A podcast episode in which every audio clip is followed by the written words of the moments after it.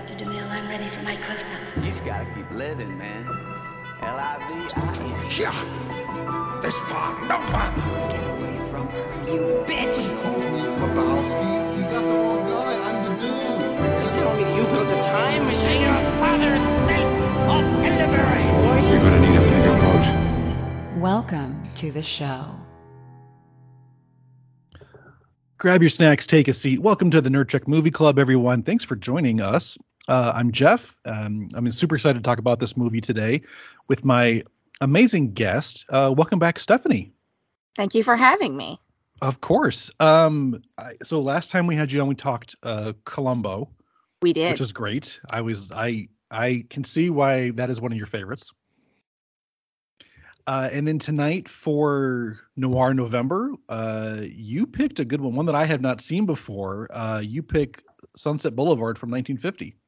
I sure did. I sure did. It's it's a classic for a reason. It's considered one of the most critically acclaimed and highest quality film noir ever made, certainly in Hollywood.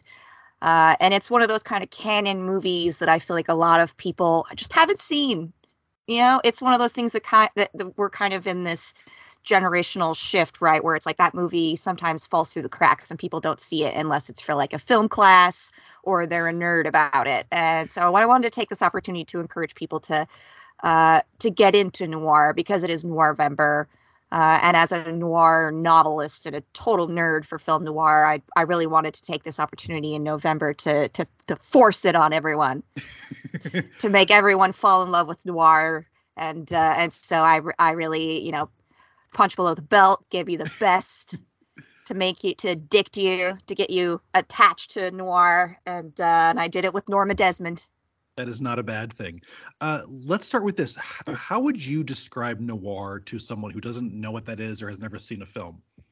Sure, absolutely. Film noir describes a very large genre of film. It, it's defined by both aesthetics and uh, themes. So you have a lot of tropes, and then you have a lot of visual cues and uh, a lot of stories around it. Um, film noir has origins in German Expressionism and in Hollywood in particular, because a lot of the German expressionists, like Fritz Lang, for instance, uh, left uh, Nazi Germany, the rising Nazi threat in Germany, sent a lot of these guys to Hollywood, and they brought those aesthetics with them. The absurd angles, the big doorways, a lot of the, you know, the the kind of geometric angles and the chiaroscuro lighting is one of the most defining characteristics of film noir visually. And then thematically, they do a lot of uh, psychological themes, a lot of psychological horror and psychological crisis. They're very existential.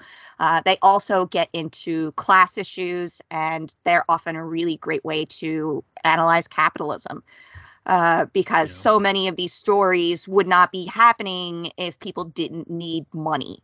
And so that's just kind of a theme that you have going in noir. And uh, it, it, it is definitely my favorite overall genre. And I, it's really fun to talk about the movies and how they all fit together. And they've had such far reaching influence, like even on Columbo. Mhm. Uh, there is noir influence. You can see it most acutely in Prescription Murder. Uh, and you know, because it includes the detective story. You have the Big Sleep, you have right. Sam Spade, you have these classic detective stories and and stories of, of amateur sleuths like The Glass Key, etc. So uh, that's the genre at large. But Sunset Boulevard is obviously not a detective story. It's very much uh, like kind of like class crisis, money crisis, as well as this kind of existential crisis as Norma Desmond is uh, succumbing to a madness afflicted upon her uh, by the change in industry and being left behind and clinging to the past is like another big theme in film noir of people trying to hold on to the past and hold on to uh, what they've lost. And really, it's an opportunity for us to look at how nostalgia is a toxic impulse. And these gritty stories show how that Yeah. kind of nostalgia um, can completely destroy you. And and Norma is such an amazing character, such an, a noir icon. Oh yeah, she is. Well, and that's kind it's kind of interesting because when you when we were talking about doing this and you had mentioned noir, of course, my first thought is like, you know, Maltese Falcon, that kind of Humphrey Bogart, you know, uh, cops or like private dicks kind of thing. Like that's where my brain went to noir. Mm-hmm. Um, that kind of has to be some sort of a murder mystery.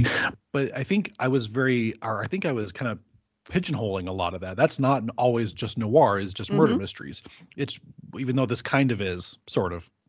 Um, but I, I mean, I like the different angle of it and, and and everything that you just mentioned about how there's that nostalgia that she's trying to cling to, especially in this industry.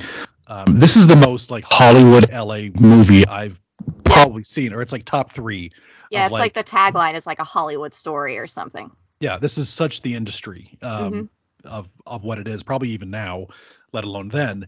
Um, but yeah, it follows Norma Desmond, who is this. Um, she was a huge uh, silent film star, and then now it's into the 50s where you know talkies are all the rage, um, and she's very bitter about it. And then she kind of meets this you know down and out writer who just needs money, and Mhm. he thinks he's milking her, but then uh, it just it goes on this weird descent into madness for her Yeah, uh, and then even for him in some ways where he even kind of develops not feelings but maybe like um uh, he feels responsible for her, i think in Yeah. some ways um so it's very interesting. And then just plus his narration i mean spoilers for you know but um he, he dies in the first like 30 seconds or we see a dead body and he starts Yeah. narrating his own life and how it led up to this. Yeah, that's um that whole opening and and those are classic noir tropes, and that's another reason I want to throw this in here, uh, where you have uh, the protagonist uh, voiceover doing Mhm. this cynical narration over the top of it. Uh, you have uh, basically starting with the ending. Uh, and then flashing back. Noir is all about flashbacks. They love doing that. So you get started out with the conclusion, and then now it's a matter of how did we get here? That's like a big question uh, Yeah. that kind of brings in, uh, like he talks about, oh, the the the the rags are gonna post all these headlines and they're gonna get all over it in the newspapers and TV and everything. It's this idea of like we get the story after it's over Mhm.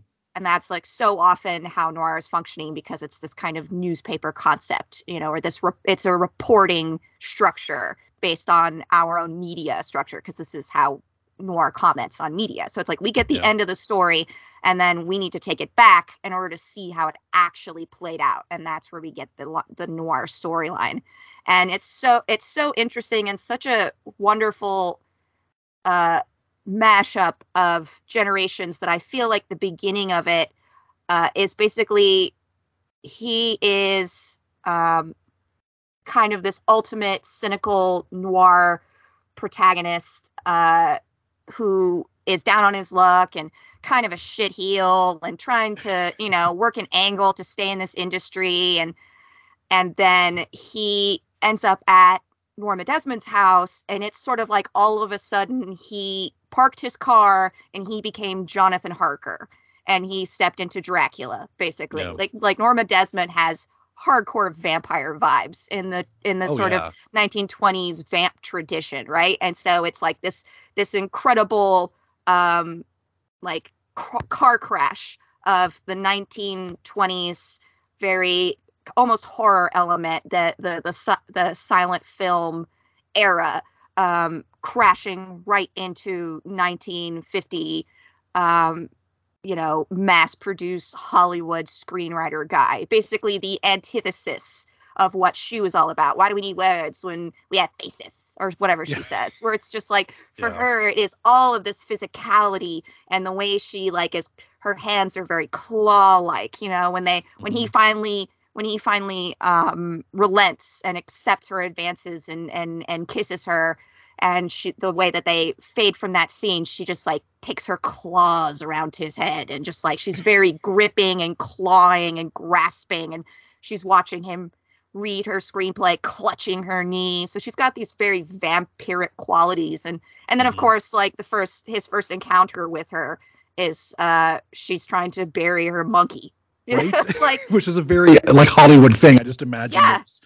You know, like oh this is my super, you know, my my special pet monkey. Yeah. Uh, and then she has this very elaborate funeral and a coffin with you know it's lined and it's beautiful and uh, it's just the most which kind of going back to what you were saying about is it also deals with with uh, class Mhm. and how she just is like oh I'm rich it's fine we'll just do whatever we want Yeah. and that that just seeps through the rest of the movie as well. Yeah, and it's also it's like there's this madness of nouveau riche. Like Max is like occasionally telling Joe these insane stories about Norma, like, you know, some guy like, you know, came to get her stocking and then hung himself with it. Like the kind Yeah. of fanaticism that she inspired. Like he's throwing back to that time in silent film, you know, because because film was so new and it was such a revelation and it blew everyone's dome. Like everyone was obsessed with motion pictures and Yeah. si- silent film actors were absolutely hugely iconic and these people were suddenly just overwhelmed with tons of money and a kind of uh, uh, adherence and worship that is beyond anything that Hollywood people experienced in 1950. Like it was different. It was over. Like they were producing so many more films as the industry began to gain Mhm. steam. And so it was like such an insanely different experience that this movie is kind of trying to let audiences know about that and being like, we've lost, like, we don't understand uh, how this used to be. And it's like reflecting on the history of the industry.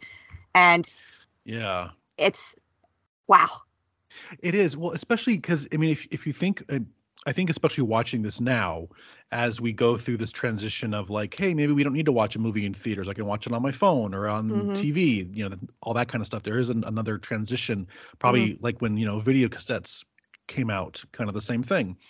Um, you think back to the to the 20s when it's a brand new industry like it's it's a whole career has been created o- overnight for actors and you know singers and dancers and set workers like i mean this an entire uh, economy was built on this Mhm. and how huge they got worldwide uh, because you know it's it's suddenly shown everywhere Mhm. and you know you're seeing your face up on a 20 foot screen is mesmerizing i mean it's it's such a it's like idol worship almost and Yeah. how huge these stars were and then you go to the 1950s where he's you know he's trying to pitch like a baseball movie he's like oh it's not going to be great but it'll you know it's something and and how just like they're just putting stuff out there like just putting Yeah. all kinds of shit out there which is what Yeah. they even do now Exactly. It just accelerates. And that's this endless growth thing around capitalism. Like Mhm. this movie is very much a sort of like uh if it weren't for capitalism, then the kinds of films that Norman Desmond was making could have continued. Like it's an art form that people could have continued to do because it's its own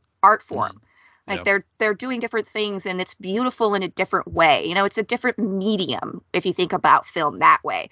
Whereas under capitalism, it's this it's a line and linear and that everything behind where we are now is obsolete. Like the like the filmmaking process for silent film is obsolete. Whereas like one great example of something about silent film that cannot be replicated in talkies is the intimacy on set that is afforded by no audio recording. You can have directors and you can have other actors communicating with the actor acting to Mhm. guide them as they go. Like it can be this conversation happening all around behind the camera, right? And so it's this uh, there's this opportunity for a collaborative, uh, cooperative connection between the actor and uh, and the creators and everybody behind the scenes, and that's an intimacy that was lost with audio recording. And you know, quiet Yeah. on the set, you can't. You have to wait between takes to give your actor notes. Like that's just one little way that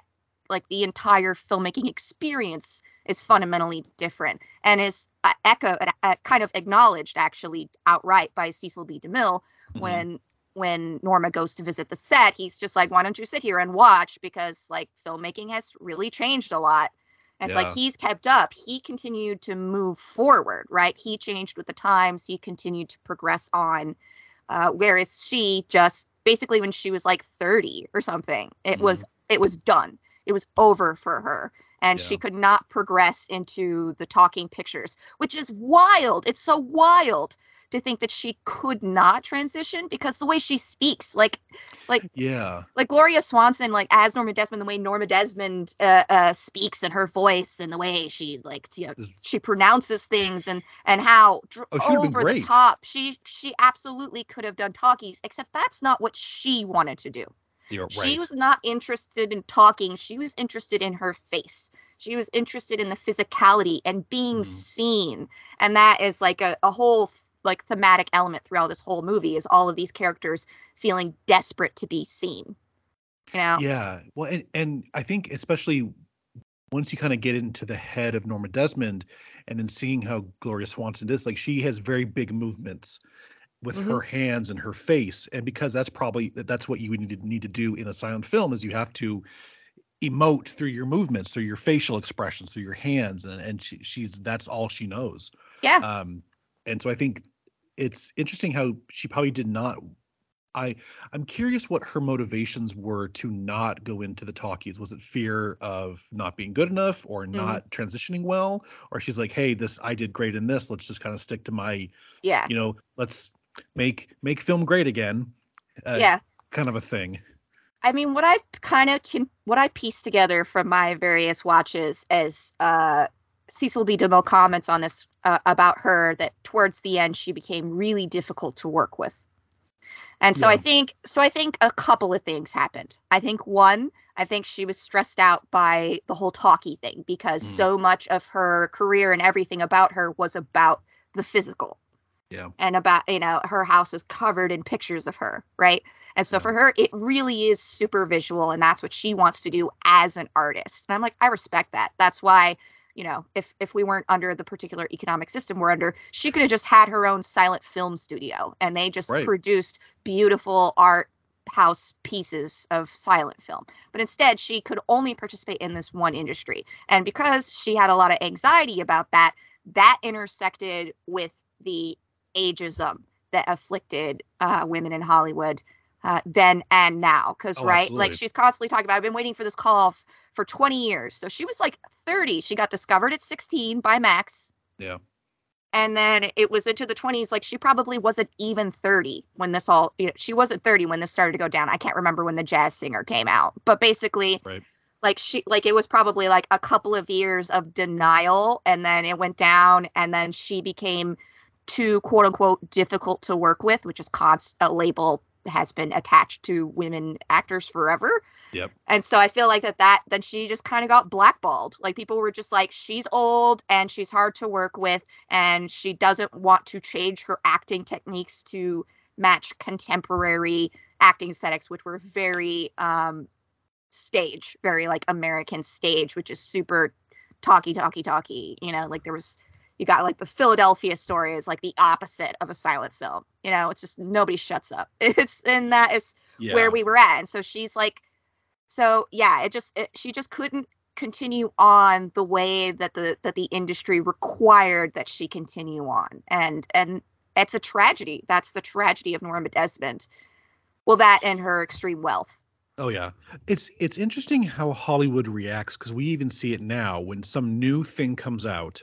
It's like okay, talkies now everything has to be have you know like more dialogue. We need writers for Mhm. more dialogue, or like when color they're like oh now it's in Technicolor and Panavision and like smells and and then when Yeah. thr- when like 3D you know with Avatar was kind of hitting like okay everything's in 3D now. Yeah. And that then that kind of fades away. Um, there's always this like thing that you know, oh, this new thing came about, and we all have to do it now. Like we can't appreciate what the silent films were or what black and because black and white films e- even now can be beautiful and they're Mhm. a rare thing, or Mhm. it's chosen for an aesthetic like a Schindler's List kind of a thing. Yeah. Um, you know, like it's a choice to be in black and white. Um, so it's it's interesting how yeah they she's forced into this capitalistic, you know, change or you get left left behind basically. Exactly. Yeah, and then I, I- I didn't realize either just how much money these stars were making. Like her house is fucking huge, Yeah. and you know it's just so dilapidated by the time Joe gets there Yeah. uh, in the fifties. And she's but she's you know kept the interior kind of nice and had this like Um, but I mean, there's so much money that was just Yeah. there. She has like a full on like organ harpsichord thing, like at a home theater and Yeah. a pet monkey and like that card. And she, she said it was like handmade twenty thousand dollars or something when she bought it new. Like it's in Yeah. she's just that? like drowning in wealth. With oh yeah. Well, literally, and, I and mean, what's what's twenty thousand dollars back then? I mean, that's got to be like a Yeah. million dollars. it's insane. Like the amount of money that silent film stars were raking in was crazy. And this like fits into this kind of larger conversation mm-hmm. about wealthy California. You know what I mean? Like Yeah. and just like how accelerated everything was in California. Sartre referred to California cities as tent cities. Like Mm. there's like it's all so hyper condensed and the wealth is all so sudden that everything is really manic. You know, it's very, very manic. It's very uh, over the top, dramatic, twenty thousand dollar cars, you know, uh, Yeah. champagne and caviar every day. Like It's eh, always you on know, ice. Yeah. Joe like this insane wardrobe, like she dresses him up like a paper doll, and it's like, and and that's that's the problem. That's why I say like her extreme wealth is is also her tragedy because this is this is the problem with like money based systems. Like you see like this happens to like royalty, but also the extremely rich. If you- you're so rich that you can buy enablers. You can Right. buy people who will do whatever you say, even if it hurts you. Well, that's know? like what what Max is. I mean, Exactly, a hundred percent. yeah, he was her. He discovered her. He was a film a director, her Mhm. first husband, and then ended up being a servant basically because he felt so. I think he still loves her, but Yeah. feels responsible for her and and and all this. But then he basically is. I mean, he's you know he writes fan letters to make it feel like she still Yeah, makes you know like that she exists, that people still care about her when no one does. Yeah. so he he's feels, just en- enabling this. yeah, he feels deeply guilty that he did this to her. Like that, Mhm. this is in his mind his fault. But that's also a way of controlling the situation for him and keeping him close to Norma. Um, so he's slightly, but like Norma can buy enablers in the form of Joe. Like I feel Right. like Joe is like is the example that I'm talking about because Okay. uh, he is able to at certain points acknowledge we're not helping her Mm-hmm. and like he feels like he occasionally has those moments of clarity of like i'm not helping her uh, but he can't ever act on it because of the money like he's he's into it on some level even though it is uh hurting his masculinity and hurting his pride uh Yeah. but he he still can't help but see how he is being a paid enabler and that he's just Mhm. like he's offering to do it like i love the detail of him offering to get her cigarettes being like stop at the drugstore i'll get you your cigarettes like Yeah. and and like that was he offered that you know or like when she's putting on the little show for him and he's obviously super bored he says show me some more like Yeah. he feeds into it even though he clearly doesn't want it even though you know i feel like you know she just she wants to be seen Mhm. and it to be real and he's not seeing her he's just seeing an embarrassment like he's so he's so embarrassed by norma and so embarrassed for norma um he's such a shitheel like he's He- really yeah. squandered an opportunity Yeah, he's not the most likable character. Um, well, so actually, I kind of wanted to ask you about this. So he's never really given much money. I think he he's he's allowed to have, or the only cash money he's allowed to have is from what she wins at bridge, uh, playing against like you know Buster Keaton. Mhm. But uh, but she basically controls him by paying for everything, so he never feels like he can leave or should leave because he exactly has because he has nothing to show for it. He hasn't he has no cash. Yeah, I mean, on the, but that's also like uh his like kind of cliche 1950s male pride like getting in the way of him. Like me as a woman, like all the stuff that she gave him, like he's, you know, it makes him feel stressed out that he's being the woman in this situation, right? Like he's being showered with jewelry and beautiful clothes and everything He's He doesn't un- right away. but as a man he didn't he doesn't understand that historically um women want that or like wanted that or that was a thing for women because then they could take all their jewelry and take all their clothes and go sell them when they had to run away. Mm.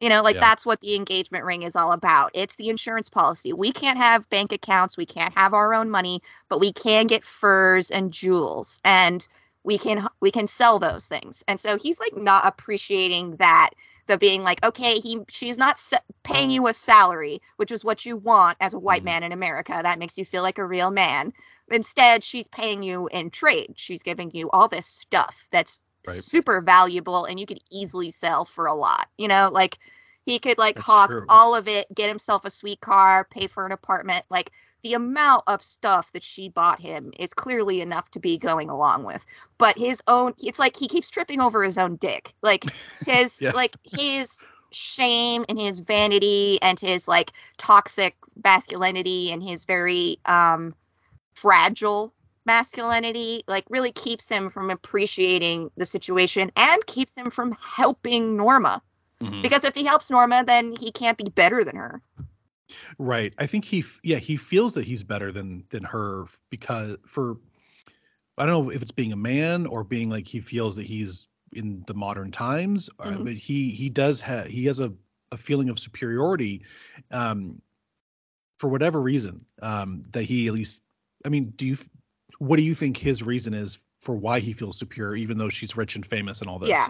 It's because he thinks she's delusional and he thinks he knows what's going on. Like he thinks that he's Gotcha. self-aware, he thinks that he's connected to reality and he sees um Norma as living in a fantasy world and like not understanding what's going on around her. He- Like she's like half mad and like he talks about her handwriting as a childish scrawl. Like he Mm. says to Betty that she's very foolish you know so it's like he really just see like he sees himself as better than her because he is a smarter than her and b uh living in reality Yeah. but i think that that it's just not true like it's a hilarious irony because he's not self-aware he's not connected to reality um he's Oh, just yeah. as deluded he's just as self-deceived as she is Yeah. Well, and then he's also embarrassed by her. Oh, Uh, yeah. He doesn't want to be like he doesn't tell his friends where he's been for weeks or months on end. Yeah. Um, he avoids it. He doesn't want to be seen in the car. He doesn't want to be seen all dolled up. yeah You know. So he's also embarrassed by it, but then he's still he's there though. He's you Yeah. know, he's still milking it for his own gain. because it's fun. Like I mean, Yeah. living in the lap of luxury and like he doesn't really have to do anything except like pay attention to her. Yeah. That's like it. That's basically all he has to do. Once he finished writing Salome, like he that was it. He didn't have to do anything except, you know, Just be her kept man, you know, entertain Right. her, sleep with her, romance her. You know, it's like I'm sorry that you're a wife. I'm sorry you've been wifed. I'm sorry you're a mistress, Joe. yeah. You know, like that's he just thinks that you know, and that's not right. He doesn't like feeling that way. Um, and I'm just and I just can't help but come back to like you're just so squandering it. Like if it had been me, this whole story would have gone so much more differently. If you, know? were Norma Desmond or no, if, if, you were was Joe, Joe. if I was Joe, what and I would you do? I mean, well, I would have like absolutely been like, I will help you write Salome, but I would have been super transparent with her and just like frank with her and upfront with her about all this stuff. And I also would have been like, we really need to like get your psychiatrist here and like a real one because the fact that she like cuts her wrists and the doctor just shows up to patch her up and then nothing happens and there's no Yeah. follow up. I would be like, if I had been there and that had happened, I'd be like, Norma's going to the hospital Yeah. you know, Well, or even- or we're having a nurse come here and like we're dealing with this. Like I would have just like really pushed to like actually deal with the quote unquote melancholy. You know, it's like or melancholy. Yeah. yeah, it's like your euphemisms are bullshit. It's and and just like push her. Also, just like trying to like push her out a little bit to be like, hey, maybe we could not watch one of your movies tonight. Maybe you could watch a different silent movie. You're Mhm. friends with Buster Keaton. Why don't you? Why don't we watch this, one of his movies and you can tell me all the stuff that you know about him and the people who are in the movie. You can dish, you know, and just like Yeah. work on progressively getting her out of herself, you know, and Well, hmm. just like be like, it's time to be a real person, Norma. Yeah. I so a couple things. I so there okay, so kind of going back to where she cuts her wrists and there's a line that Max says. He's like, "Oh, don't run up the stairs. We don't want to alert the the band." Yeah, exactly. You know, cuz they're still playing, which is Mhm. um cuz when he comes back, you know, they're still they, it's it's New Year's Eve and they're just paid to sit there and play. Yeah. Um so uh, that and then actually that's the, uh, that's one of the more believable things uh for me Yeah. kind of how hollywood works is like let's cover it up we're not going to talk about it. Also, kind of like politicians, you know, rich people. It's like, uh, this weird shitty thing happened, you know, or like you murdered somebody, or you sold drugs to somebody, or you're with a hooker, or you know, sex worker, Yeah. whatever. It's like, but we're going to cover it up because we're just we don't want to deal with that. That's a very rich thing. Absolutely. And it's in part because of the whole industry around the gossip. I mean, like that fucking gossip columnist is sitting in He's in Norma's room Yeah. on the phone while Norma is being questioned by police, dictating her fucking shitty uh article. Like, Yep. what? Like that, it's like, you know, she had the the grace to cry as Norma descended the stairs, but Mhm. still like what is like everybody rubbernecking and the just like you know it's the monetization and the commodification of scandal and and crisis and downfall you know it's like Yeah. it's like this should not have happened joe should not be dead like it's like this is this is all so easily preventable but there are systems in place that either coerce or orient people away from actually doing the right thing. And that is like Yeah. noir is so all about that of being like the circumstances are making it really hard for me to do the right thing. I think it well because even now, um, I think w- with either Hollywood or politicians or just rich thing people in general, Silicon Valley, whatever you want it to be, your sports, whatever. Mhm. Um, I think they're very insulated uh, bubbles. You know, you Mhm. get to a certain point where it's like, yeah, you there's a lot of yes people, there's a lot of yes men. Um, they protect the image of what it is. You know, like you think about John Kennedy, who's having affairs with people. They're like, nope, we just don't talk about that. It's you know, he's still doing his job. Um, but then, uh, so I think I don't know how easily those would have been. I mean, look at like you know Harvey Weinstein, how long he or Mhm. Bill Cosby or anybody else went just because it's like, well, that's just what he does. But we have to, you know, keep our shit going. So I Yeah. don't, I, I don't know how easy it would be to break those systems that have been in Yeah. place for decades. I mean, it's they're easy to solve and hard to execute, is what I mean. Of being like oh, sure, yeah. we can look at the practical. situation and be like the right the right thing for Joe to do Mhm. was to be transparent with her, accept the job, and then do his utmost to like connect her with a doctor and actually help her. To be like, I am I am positioned right now to help this fellow human being who is in crisis.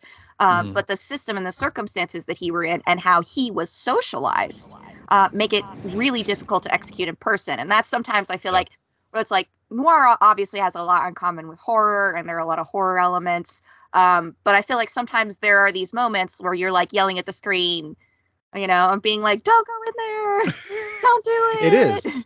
Well, I mean, because don't even open that don't touch him like you know there are these moments where you're just like yelling at a character to do a thing and then they don't do it and that is like or they do like you're telling them not to do it and then they do you know Right. it's and yeah. one of the things I always remember from the the one screenwriting class I took, you know, fucking 20 years ago, is um, kind of you know that that kind of basic structure of a script is that there's always that moment of no no return. mhm. There's that moment where you're like, if the main character just says nope, I'm not going to do this, then I mean obviously you have no story, but then they're safe. You know, nothing Yeah. happens. But it's when they cross that threshold yeah and it's like you know because even when he does turn into her property and park his car he could still leave. He could still walk away. Even when Yeah. he kind of gets mistaken for the monkey funeral director it's like nope he could have still left. Yeah. but it was like it was right up until that moment where he's like oh you know i could have read her script and just said nope i'm not going to do this and left. It was Yeah. right when when he said you know what? I need some money. I'm going to stay. And then that's like nope you are done. That's the, right there is your yeah. your downfall.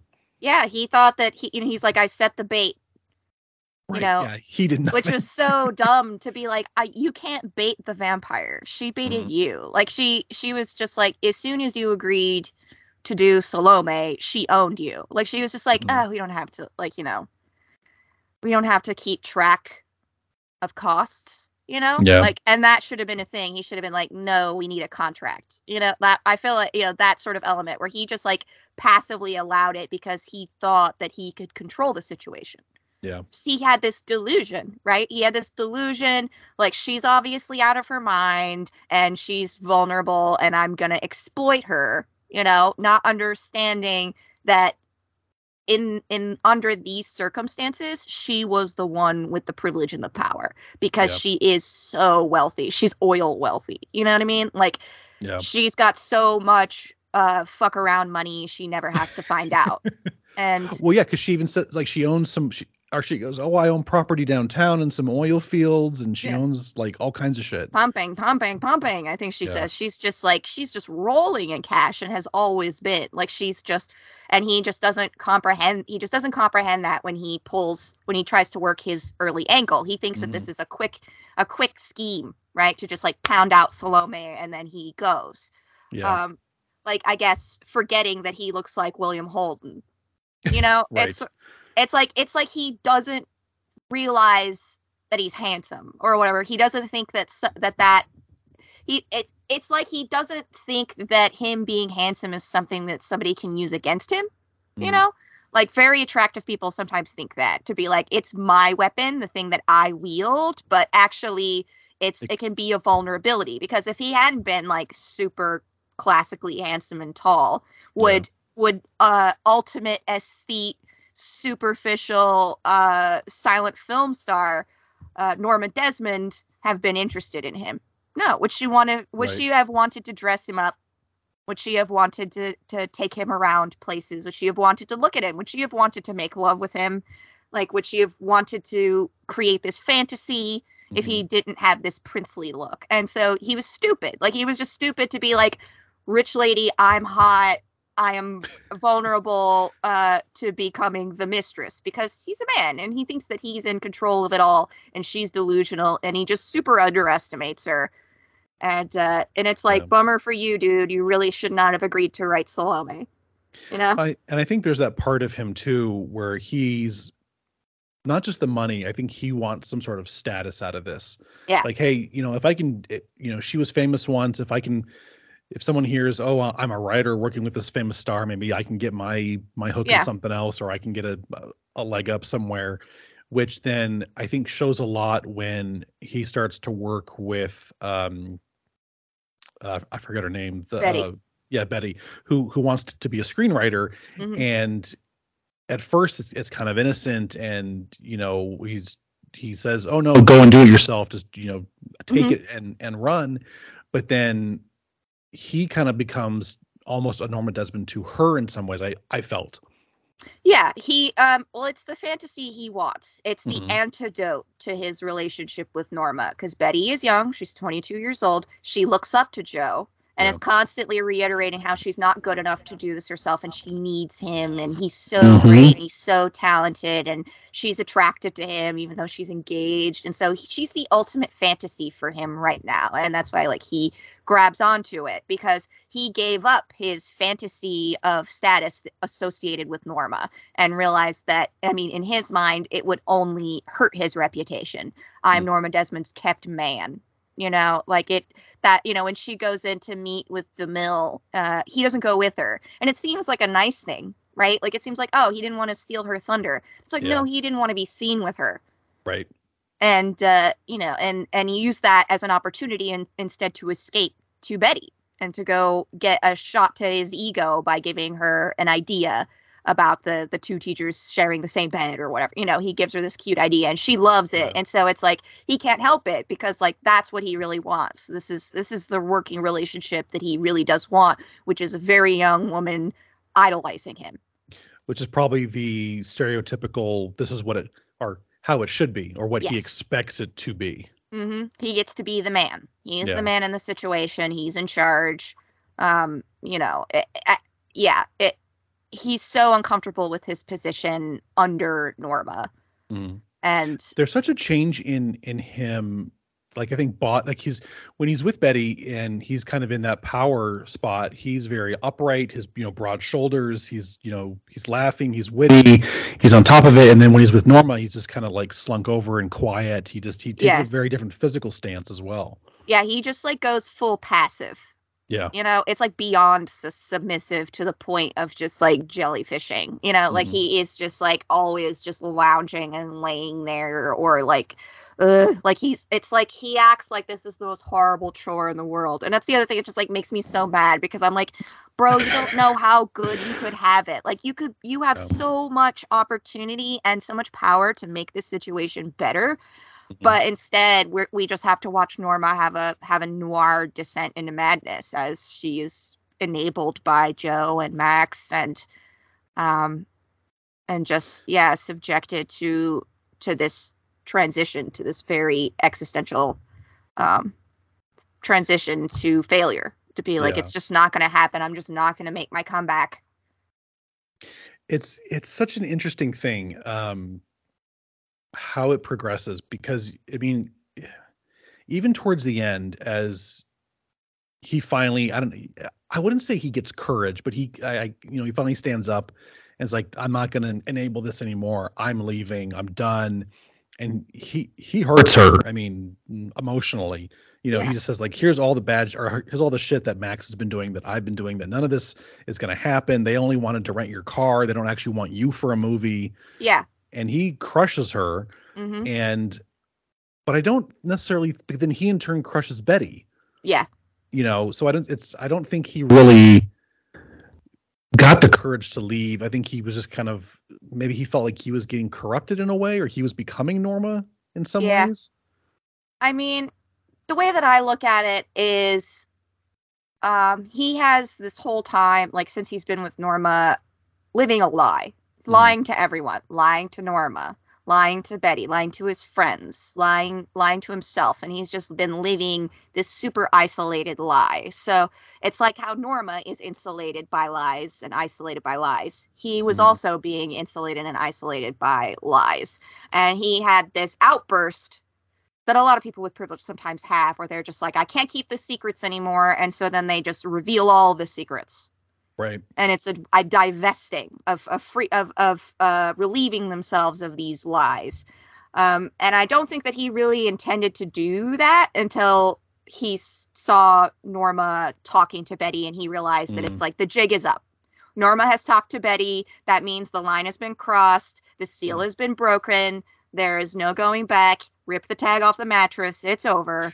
Yeah. um and he was just like i just can't do it. And his first his way of trying to like feel like a man again or like feel Mhm. like an independent active person was to protect betty from norma that's why he's so mean to betty and he reveals his whole being a kept man to her in the way that he does so Mhm. that betty would be horrified and reject him and that was a performance for norma norma watched and listened to that whole thing and it made it clear that Betty was not a threat. And so this was a way of of of uh, taking the incredibly powerful rich old vampire's attention away from the innocent young girl. Save Mina from Dracula kind of thing, you know? right And and so he he did that as an effort to save her. But then like once he had been divested of all those lies to Betty and he was now square with Betty, she knew the truth. Um he just kept going. He was just like the Mhm. floodgates are open. I'm mad at you, Norma. You just robbed me of my dream. You know, I was like, maybe I could have married this girl and she and I would have written screenplays together and it would have been great. And uh, you took that from me. And it was the only thing I had that made me feel real and like a man and alive. And so then he takes revenge on her by telling all the secrets and all the truths. Um, but it that's really selfish, you know? It's like, no, you have to be telling the truths like as you go in the moment. You can't just like Yeah. You know, you can't just like save them for a rainy day and like tuck them aside dump 'em in order yeah. in order to weaponize them, you know, to be like, I'm gonna use this secret against you now. You know, the fact that Mike's Max has been writing these these letters to you. I'm Mhm. gonna I'm gonna um acknowledge that lie as an assault, as as an as an attack on her. Uh, which is really unwarranted. Like that's just like that kind of like re- like vengeful behavior is like a lot. You know, it happens in noir, and people pay for it because it's like, you know, that's the psychological crisis. Like you can you can push people to snap. That's the thing. It's Mhm. like, you know, when when Joe calls out Max about the about the letters, like he Max replies that like you know Madame is the greatest star of them all, and that is Yeah. when um Norma snaps. It's like she hears that yeah. and because the, like the reality was so brutal, she completely turned away from it. So it's like he like it's like Joe exposed her to the sunlight, and so she had to just like completely avoid the set the situation entirely, which which meant leaving reality and going full delusion, you know, and like Oh yeah. and like her mental illness is now broken, and she just can't connect to the reality uh, at hand and can't accept the reality at hand. So she has she has to kill him. Oh yeah. Well, and that even and then segues into the entire end scene where you know all the news people are there and he's like, "Oh, the cameras are here." She's like, "Cameras? There's Yeah, cameras here?" And then it's like lights. Yeah. And like that's what brings her down and kind of confesses or or to to get her to move out of the house is is that Yeah. there's cameras and there's a show to Yeah. to be put on. And of course you get, you know, her great line, you know, I'm ready for my close up. And you know, cuz that's where she feels that's where she's supposed to be is back in in the limelight, back in as a star. Yeah, Um, exactly. It, it shows just how much um, that bubble that how how insulated they all are. Yeah, exactly. Oh, that whole scene of her descending the staircase though, that is like some of the most incredible um like shot composition and cinematography like in all of noir. Like there's so so many good angles and movements and arrangements uh in this in this film and that whole sequence of her coming down the staircase with her robe trailing behind her, she's shoeless. Um, you know, it, it she just looks truly incredible, truly magnificent. Yeah. And uh, her whole speech is one of my favorites. It's so good. Um, I recite it every single time I watch Yeah. it. it's so great and uh, and so deeply tragic. And oh man, how much of a bummer must it be for Max that she's calling him DeMille? Right. I know. Because he's finally directing again and he's in charge and he's and yeah. And he Yeah. gets mistaken for someone else. Yeah, his Ugh. whole plot line is such a noir tragedy, you know, where it's just like he's a prisoner of his own guilt hmm and uh and it's like kind of justified, you know. It's like she was a child, 16 years old, discovered at 16. How long after that do you think they were married? Not long. Oh right. And and know? he's much older. Yeah. Yeah, Or no, much I- older. Yeah, because he well, because he puts himself. He's like, oh, there was the, there were three big directors. There was like Yeah. DeMille and D.W. Griffith, and then and, and then me. than me. Yeah. So Yeah. he's an old man. Like he was old. It's this classic kind of Pygmalion story, right? Mm-hmm. Like Hollywood was all about that. There were all sorts of directors, producers that were all about discovering women. I mean, Oh, Lauren. Bacall, Rita Hayworth, like uh, you know, where you where you make, you invent the woman. Like she's Gal Can't come persona, to yeah. life. Yeah. And it's like and it's like so it's like brutal. It's brutal and violent and destructive. And that Norma is uh one of the the really tragic consequences of that model of filmmaking that continued on like that's you know that that continued on because they're manufacturing these images right Mhm. of Yep. these actors for the for the fan magazines and everything. It's all manufactured, very very fake, um, and it is exploiting teen girls and uh, Yep. on on every level. And um, Max is like, pro- you know, he feels deeply guilty for that in a culture and in, in in an industry of people who don't think that that's something he should feel guilty about. Yeah, and I wonder what that says about Max because I I can see both sides of why he Yeah. feels guilty, but then also because the industry's like, no, it's fine. This is just how things work. Yeah. But then he's overplaying the guilt, where I think he's maybe trying to fit himself into this fantasy as well. Yes, absolutely. He and- is obsessed with her. Like absolutely. I feel, you know, he's writing the fan letters. He means every single one. Oh yeah. Like he is completely addicted to her, totally obsessed, and she is incredible. Like I like love Norma Desmond. She is iconic. Her whole manner and the way she just interacts, the way she dresses, the way she's decorated her place, impeccable taste, uh, and everything. And she is truly a remarkable creative person who Yeah. should have just like had a storied career and uh, you know, should be still making movies, should be bu- writing screenplays, should be behind the camera. She should have just been a giant of the industry, but she was a woman. And if there's, you know, women don't get to be directors, women don't get to be screenwriters. Like it's very difficult to do at all. Like it's only in 1950 that that that Betty has any chance of it, but she still has to hitch her wagon to the man hmm right? Like she's like, I'm not good enough. Like it still has, you know, women are still uh, just not competent. Like they they need a man to transform them and to make them into the to the perfect actor, or they need a man to direct everything that they do. I talked about that intimacy of filming, right? So Yeah. it's you got this woman actor who is being ordered around by a male director. you know?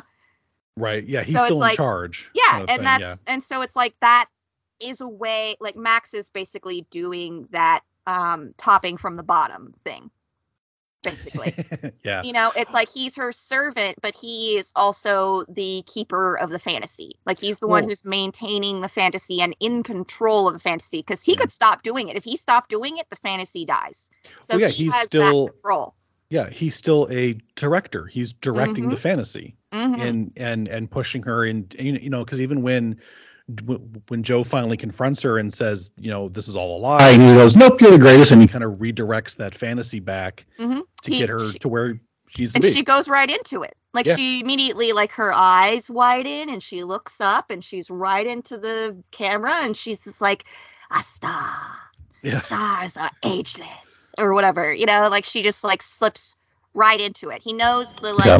Trigger words you know like Yes. like like a sleeper agent or like something a, you know uh, he knows those words candidate.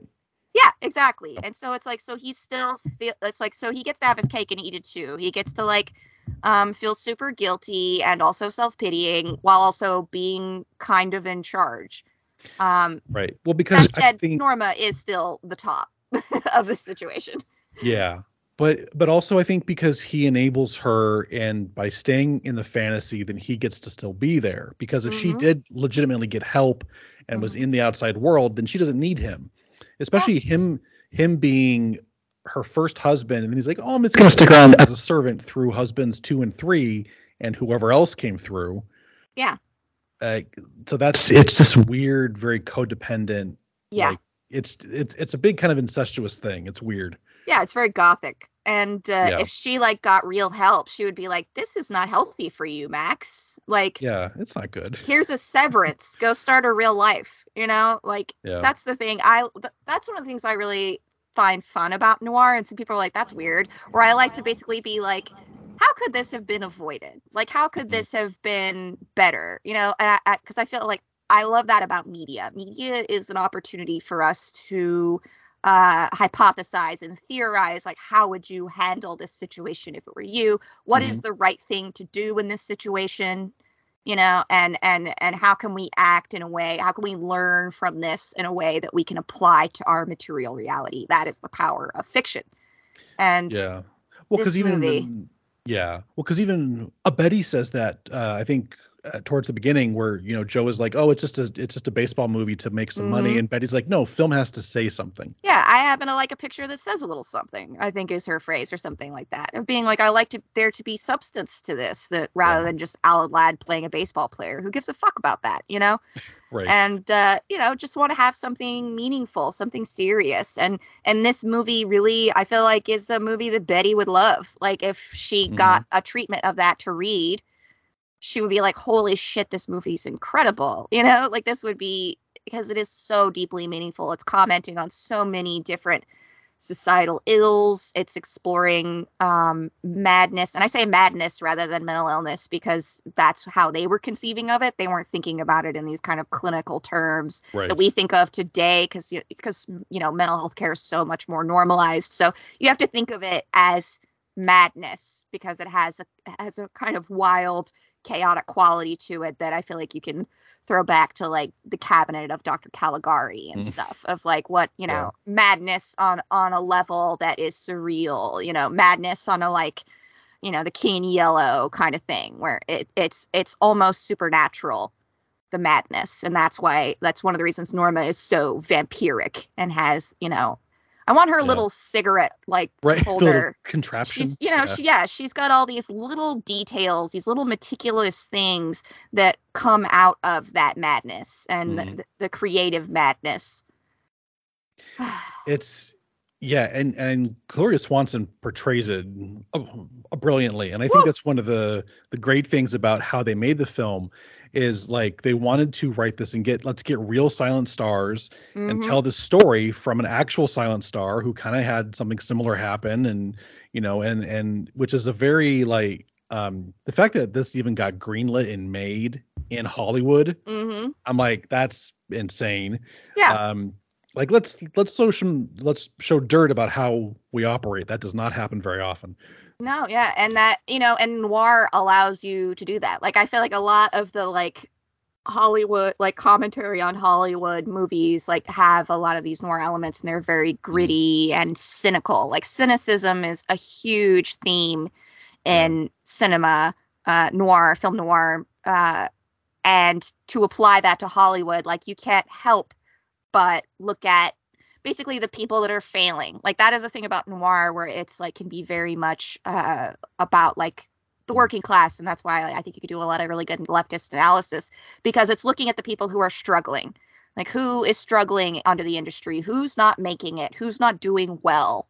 And let's look at those characters and see what those characters are doing and like how we can make those characters act. And then and, and so it's like the people that are doing well are the people who are poor and not being economically successful. And the people who aren't doing well are like norma who are victims of the industry and their own uh wealth and madness and yeah. the, the- you know so it's like these two different kinds of victims of the industry um, really lend themselves to a noir story. And uh, you know it's like hollywood doesn't like looking at the dirty laundry but i feel like hollywood likes to pretend that it's self-aware and like creatives also like to kind of like pretend that they're suffering for their art a little bit you know Mhm. like it's like there's a level of vanity to these kinds of pictures um, especially considering this movie's so beautiful that's the thing is it's like it's so incredibly wonderfully shot billy wilder just Yeah. does such an incredible job so it's sort of Billy like Wilder.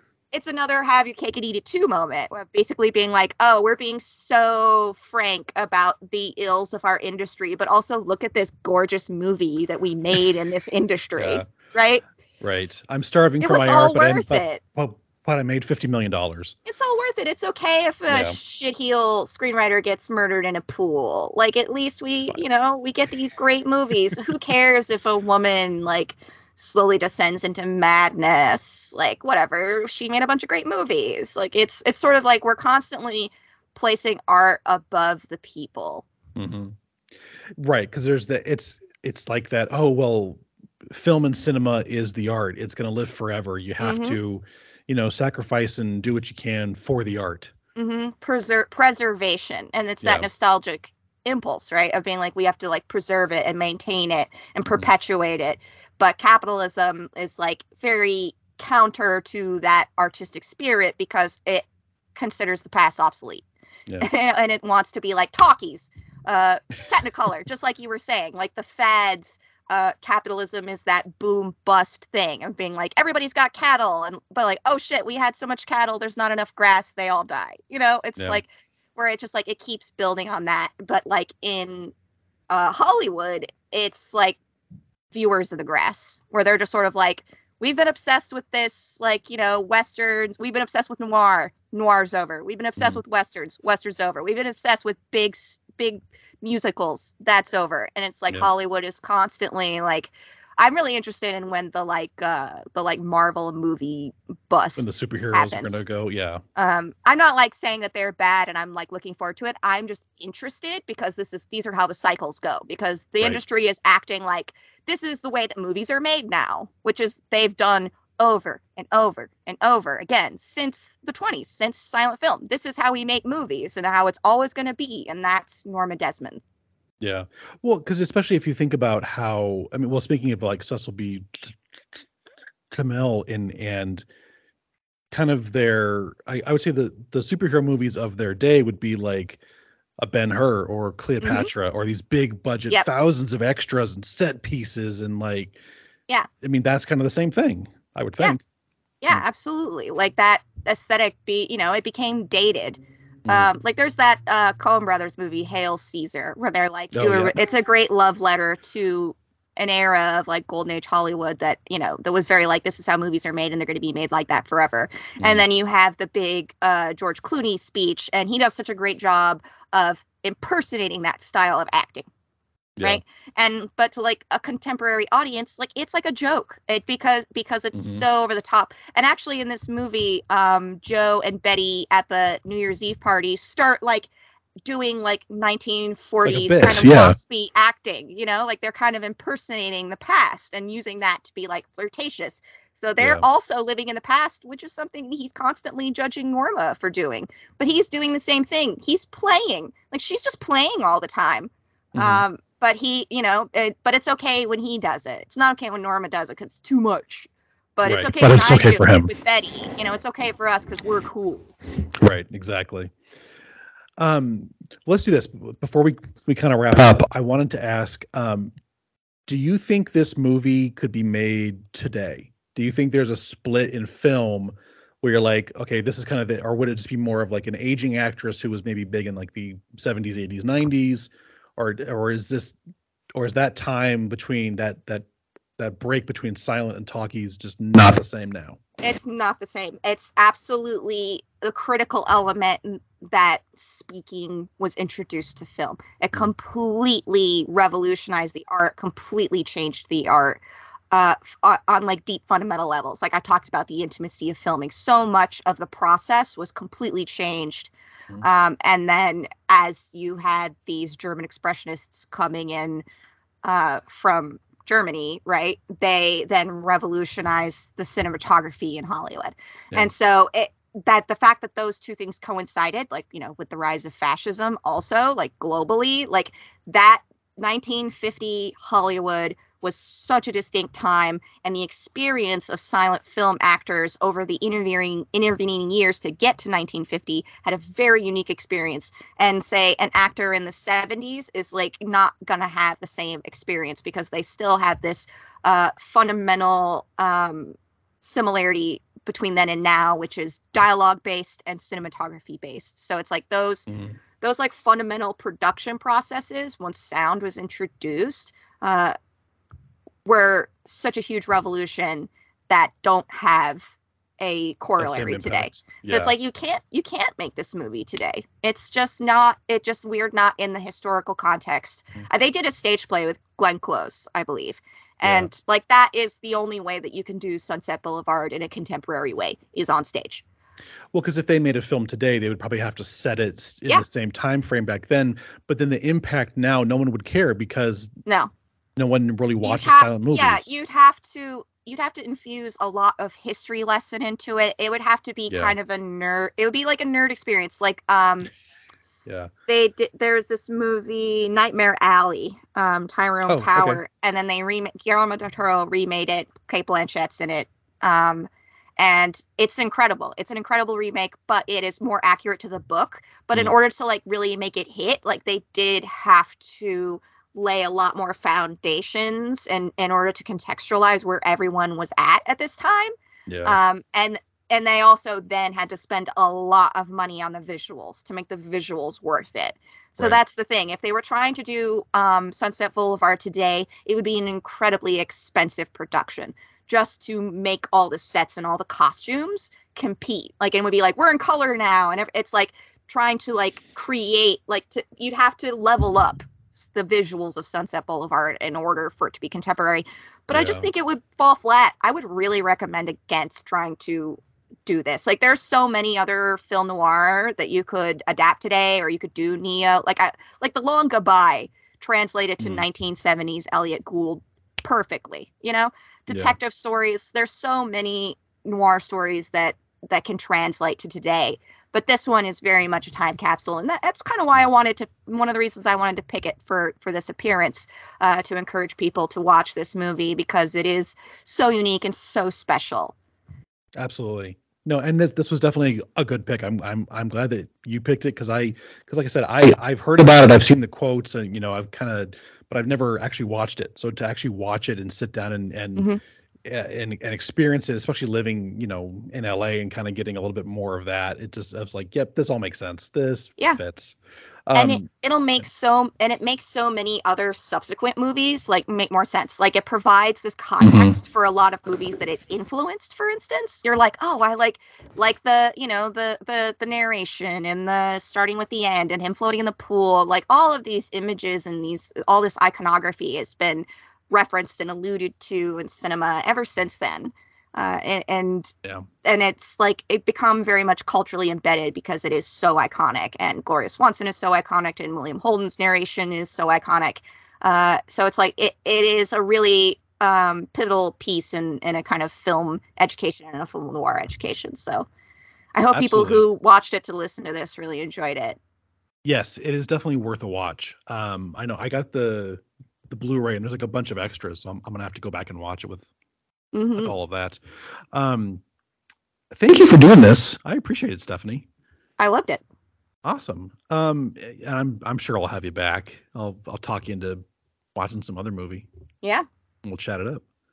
Um, where can people find you with all you you do so many things. You write and you do cosplay and you make TikToks and uh, you're like a renaissance person. You just do everything. Oh, thank you. Um, I do. A, I do do a lot of stuff. Um, you can find me on Twitter and Instagram at Stephanie J Edd.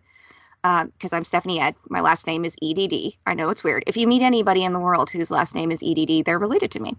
Um, Yes.